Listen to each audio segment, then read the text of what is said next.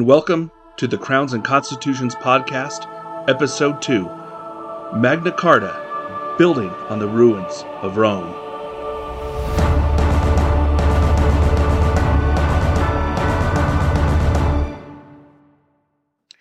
We'll begin the story of the Magna Carta centuries before the Magna Carta in 476 AD. The world has hit a turning point. The Western Roman Emperor abdicated his imperial throne, and the once great Western Roman Empire is now facing complete collapse in the face of barbarian invasions from mysterious northern and eastern lands. There are a couple main points we need to keep in mind when we discuss the Roman Empire. The first is that when we talk about the collapse of the Roman Empire, we are talking about the collapse of the Western Roman Empire, the base of which was on the Italian peninsula. The Eastern Roman Empire remained powerful and a major player in world history for centuries to come. The Eastern Roman Empire power base was Constantinople. Now, for the sake of simplicity, I will refer to the Western Roman Empire as the Roman Empire, unless I need to distinguish it from the Eastern. It's just easier on my tongue and it flows a little better. Now, the second key point we need to remember is that when we talk about the collapse of the Western Roman Empire, the Roman Empire, the people, culture, and traditions of the Romans did not just completely evaporate into thin air come 476. The Roman people and many Roman institutions lingered in various areas, and in some cases were adopted by the Germanic clans that migrated into lands previously under the control of the empire. And this has relevance to the Magna Carta because some, certainly not all, of these legal principles and social customs contributed to the development of various legal systems over the course of the following 800 years and served as the context from which the Magna Carta originated. But we will see this development over the course of future episodes. For now, let's just focus in on the year 476 and find out what happened to the Roman Empire. The year 476 AD is a traditional date historians use to separate the period of history between the ancient Roman Empire and the medieval period of Europe. This is the year that the last Roman emperor in the West, named Romulus Augustulus, who ruled for less than one year between October 475 and August of 476, was deposed.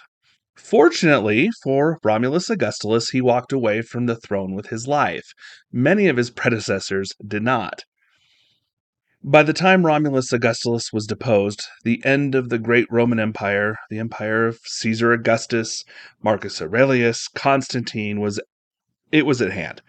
But we have to be careful here and not assume more than the evidence will allow. It's common for modern historians to draw a distinct line here between the end of the Western Roman Empire and medieval times, but the reality isn't that simple.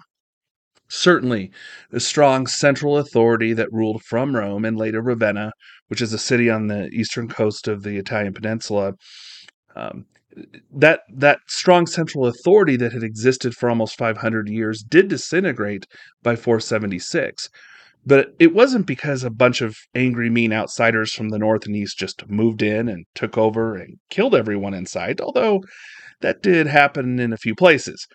The transition from the Western Roman Empire to the next phase of social organization was much more of a progression than a sharp, obvious dividing line in history. There are several theories and reasons put forth by scholars as to why the empire collapsed. Now, it is not necessary to definitely resolve this question for our purposes, but we should mention some of these theories because Christianity has been blamed for its collapse in some circles. But we will see that rather than serving as a vector of destruction, the church promoted and served more as a conduit in passing on important Roman ideas and practices to the communities that would come to fill the vacuum left by Roman authority. Case in point is the classic view, and now discredited view, put forth by Edward Gibbon, a famous uh, English historian and disciple of the Enlightenment who lived in the 18th century. Well, he claimed that the Western Roman authority collapsed due to internal corruption resulting from Christianity itself and the Emperor Constantine's conversion to Christianity. In Gibbon's mind, Christianity was a big culprit in this collapse because Christianity sowed the seeds of internal strife and encouraged the best educated of the social leaders to drop out of society by becoming a bunch of moralistic ninnies, many of whom who literally became monks and left society to join monasteries while weakening Rome's military capabilities in the process. In other words, Gibbons argued that Christianity neutered Rome and rendered it powerless, which opened the door for outsiders to invade and take over. Interestingly, is the uh, complete opposite opinion taken by St. Augustine, who lived in the fourth, 5th century and who believed Rome was a morally corrupt shell destined to collapse because of its lack of virtue. Rather than weaken the empire, Augustine felt the Roman citizens and presumably its public officials lacked the sufficient Christian morality needed to strengthen and maintain society. Well, what do modern experts believe? Roman Empire historian Peter Heather opined that one obvious reason why we know Gibbon is wrong is because Christianity did not cause any such collapse of the Eastern Roman Empire at the same time. In fact, the Byzantine Empire, as the eastern half of the Roman Empire began to be called, continued to thrive after 476 AD, despite the collapse of the West. And here it's relevant to recall that after Constantine converted to Christianity and legalized it in 313 with his Edict of Milan, he went on to found Constantinople in modern day Turkey, which is now known as Istanbul. And yes, he named the city after himself, because that's what emperors and powerful ones get to do. But Christianity continued to thrive in the East, as did the Byzantine Empire for centuries to come. The East survived another thousand years until the fall of Constantinople at the hands of the Ottomans in 1453. So Gibbon's argument that Christianity led to the collapse of the West simply does not hold up in the face of that reality. And one more likely factor that contributed to the decline of the Western Roman authority was the increase in external military attacks that stretched the resources of the empire way too thin. This probably, or this problem, really started to become obvious with the invasion of the Huns in the 4th century, and especially under Attila the Hun in the 5th.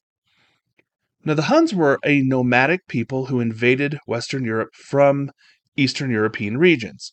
And in doing so, they had to travel across the Germanic lands where the barbarians, as the Romans called them, lived.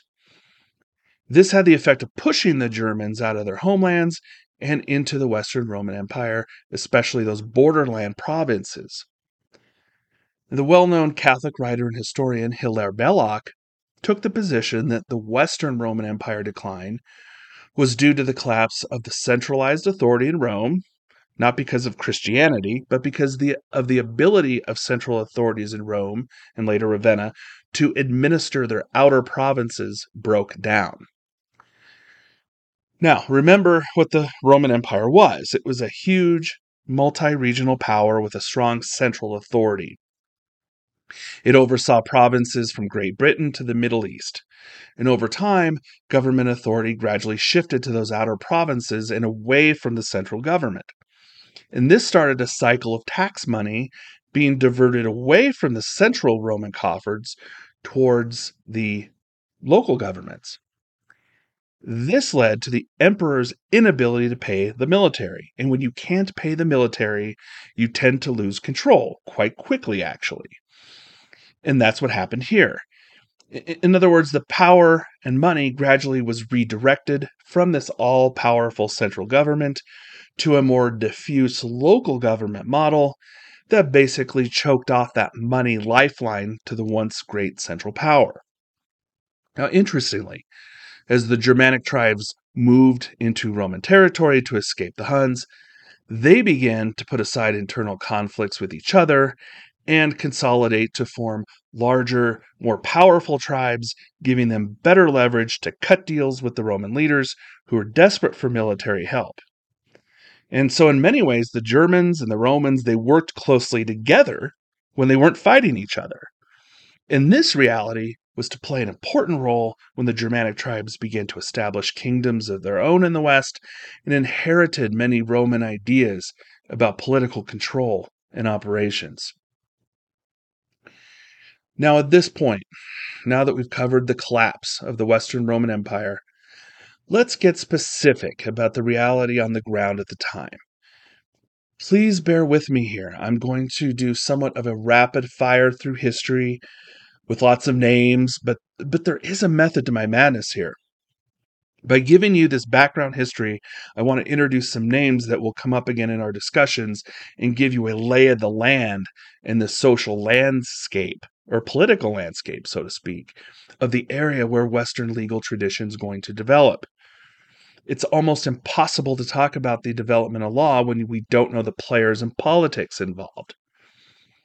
So, what was the situation outside of Rome itself at about the time that the last Roman emperor was deposed? Well, in the area currently covered by modern day Spain, the Germanic Visigoth tribe controlled most of the territory. The most famous Visigoth king was Alaric, the same one who famously sacked Rome in 410. Well, Alaric died shortly after invading Rome, but his successors, who didn't see a great need to just stay put in Italy, moved into Spain while managing to take over some additional territory to the north in Gaul by, by 476. Gaul is generally the area covered by modern day France, although the geographic boundaries do not perfectly line up. The Vandals were another tribe to consider, and today we do not think about northern Africa as being a part of Europe, but back in Roman times, the empire controlled most of northern Africa, including the great city of Carthage. Rather than a barrier between cultures, the Mediterranean Sea served more like a Roman lake because the Romans Roman territories surrounded all sides of, of, of the sea. So by 476, the Vandals took control of northern African territory, including Carthage. And the great Vandal king, Genseric, he died in 477. After that, it was it was all downhill for the Vandals. The Byzantine Emperor Justinian, who we're going to come back to shortly, he decided to retake northern Africa for the Roman Empire, and he effectively recaptured this vast area for the empire and put the Vandal kingdom out of existence. Now, in Italy, after the last Western Roman Emperor Romulus Augustulus was politely asked by German military mercenary Odoacer to turn over his purple emperor robes, and they actually were returned to the Eastern Emperor, the actual robes. Uh, the aristocrats in the senatorial class that remained on the Italian peninsula managed to keep things going independently for a while. Now, random side note tangent here, and I have to warn you, I have a tendency to go off on tangents at times, and I will do my best to keep them to a minimum, rein them in. But Eastern Roman Empire, the Byzantine Empire, it continued to claim its rights over the western portion of the empire, even if they did not exercise direct political control this notion that the Roman Empire never really dissolved or remained in some sort of hibernated state would actually become relevant again when Charlemagne, several centuries later, sought to be crowned Holy Roman Emperor. Again, I digress, so we're going to go back to the story now. I just wanted to point that out. Eventually, the Ostrogoths, perhaps distant relatives of the Visigoths, moved into Italy from the Balkans. The Ostrogoths were a tribe on the move and quickly moved into the Italian peninsula once it appeared there was no Western Roman emperor to push them out. Theodoric the Great was the Ostrogoth king, and he managed to keep things under control for a while. However, however, after his death, the Byzantine Emperor Justinian, here he is again, and we didn't even have to wait for another episode, decided he was not just going to let all of these uncouth barbarians come into the Western Empire and do whatever they wanted. Justinian did not have as much success there as he did with the Vandals, although he did manage to strike a fatal blow to the Ostrogoths.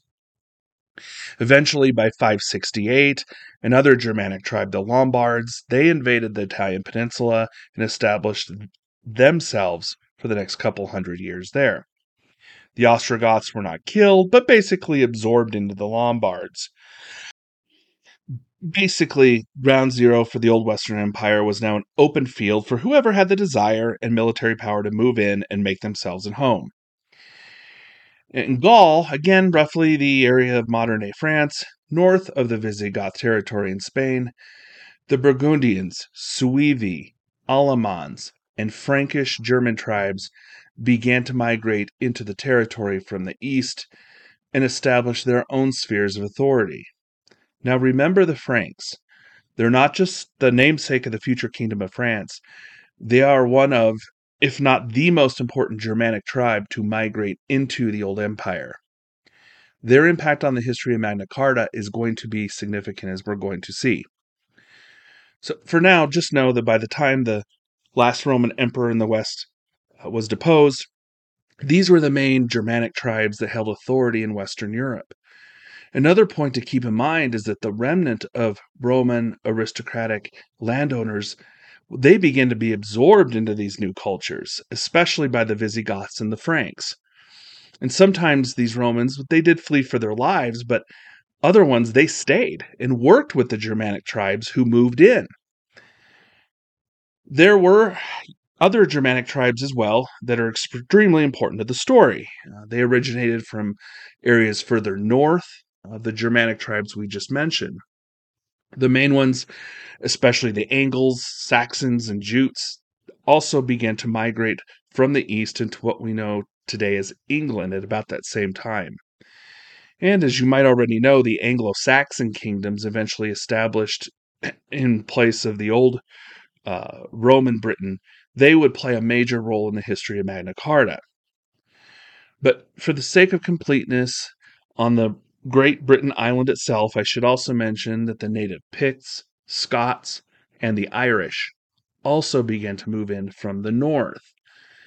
The native Britons, who resided on the southern half of that Great Britain Island, they began to be overwhelmed by the influx of these foreigners. These immigrations from the north and the east forced the native Britons, who were previously under Roman control, onto the mainland in northern Gaul, which is where the Brittany region gets its name from. So, to summarize, as of 476 AD, major movements of Germanic peoples began to migrate from both northern and southern areas of these tribal lands into Western Europe and onto the island of Great Britain. But other pagan tribes also began to move, and these migrations were a major source of intermixing of traditions, customs, and, as you can imagine, political conflict. We also cannot forget that the Eastern Roman Empire, Byzantium, under Justinian, they also remained a powerful entity here. And finally, I would be negligent if I did not mention the Catholic Church at this point, because the Church is going to play a major role in the story of Magna Carta. By the time of 476, Christianity had spread across southern Europe into Spain, Gaul, Italy, and the East.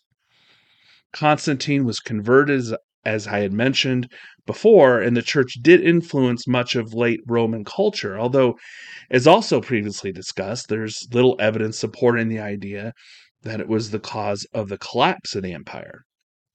And contrary to what many others think, the Roman Empire did not all become Christians just because Constantine converted. In 476, most of the northern German tribes they still worship pagan gods. Christianity began to spread north and convert these northern tribes. The conversion of the German tribes to Christianity is key to understanding the development of Western legal tradition, of which Magna Carta is going to play a major part. Thus concludes the end of my rapid fire segment through history at the time of the collapse of the empire.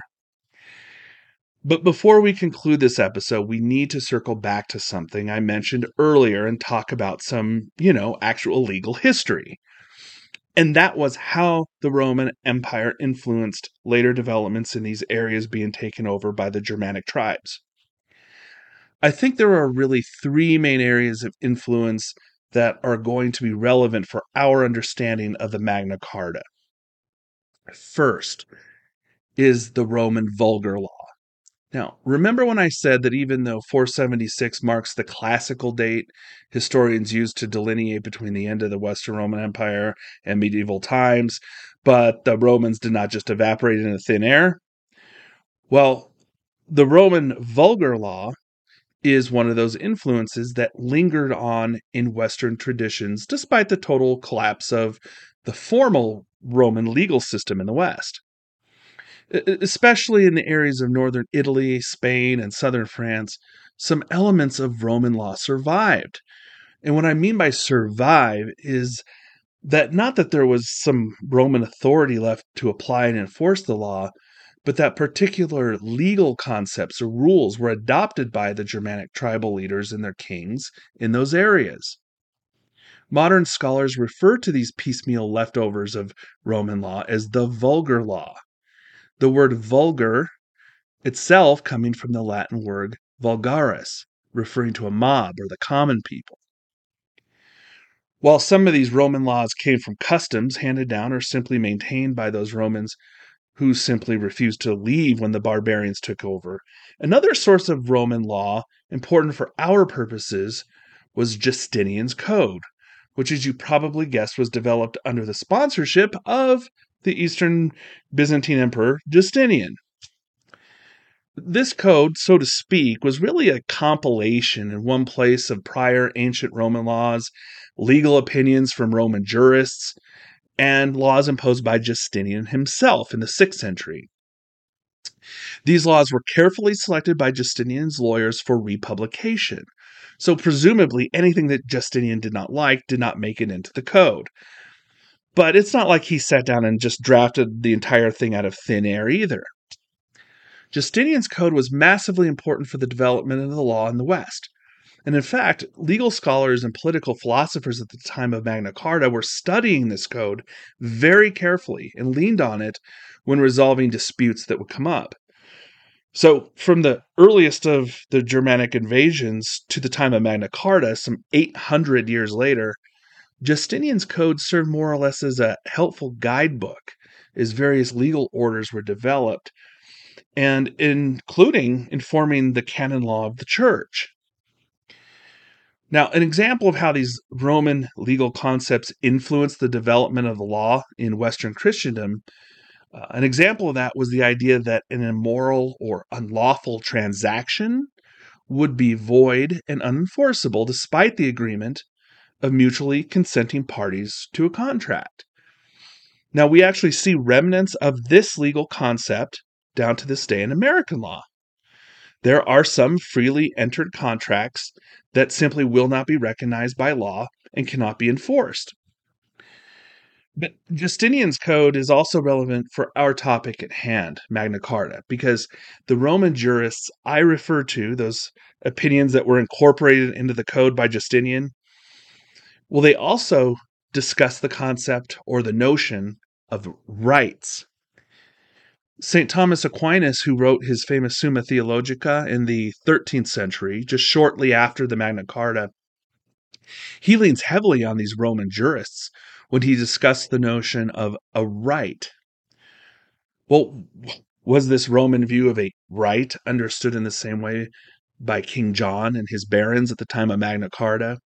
Is it the same as John Locke's view of natural right several centuries even after that? Well, these are questions that we have to save for later. But for now, just remember that Justinian's Code is an important piece to understanding both Magna Carta and the concept of a right.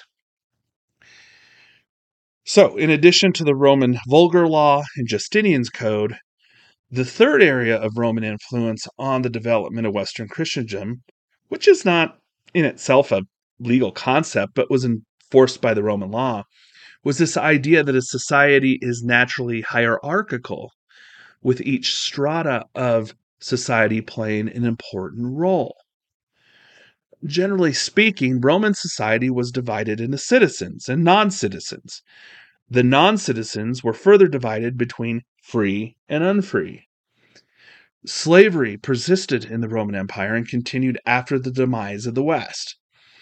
Now, over time, this hierarchy persisted, but the institution of slavery, as the Romans understood it, gradually died out under Christianity, although some claim it was simply transformed into feudal serfdom. However, that is not quite accurate. Uh, we will see that when we come back to serfdom in later episodes. But for now, just know that this hierarchical structure within Roman society did persist, and especially into the southern European areas where Rome was most influential. So, this background, including the Western and Eastern Roman influence on the development of law, it is necessary ground to cover as we move forward to discuss the development of the notion of rights and duties under the Germanic folk law that was transported into the West from migrating Germanic tribes and more fully developed by the church. These various strands of law and authority, they'll all come together by the time of 1215 and will serve as the legal combat zone, so to speak, in which the war between King John and his barons was fought.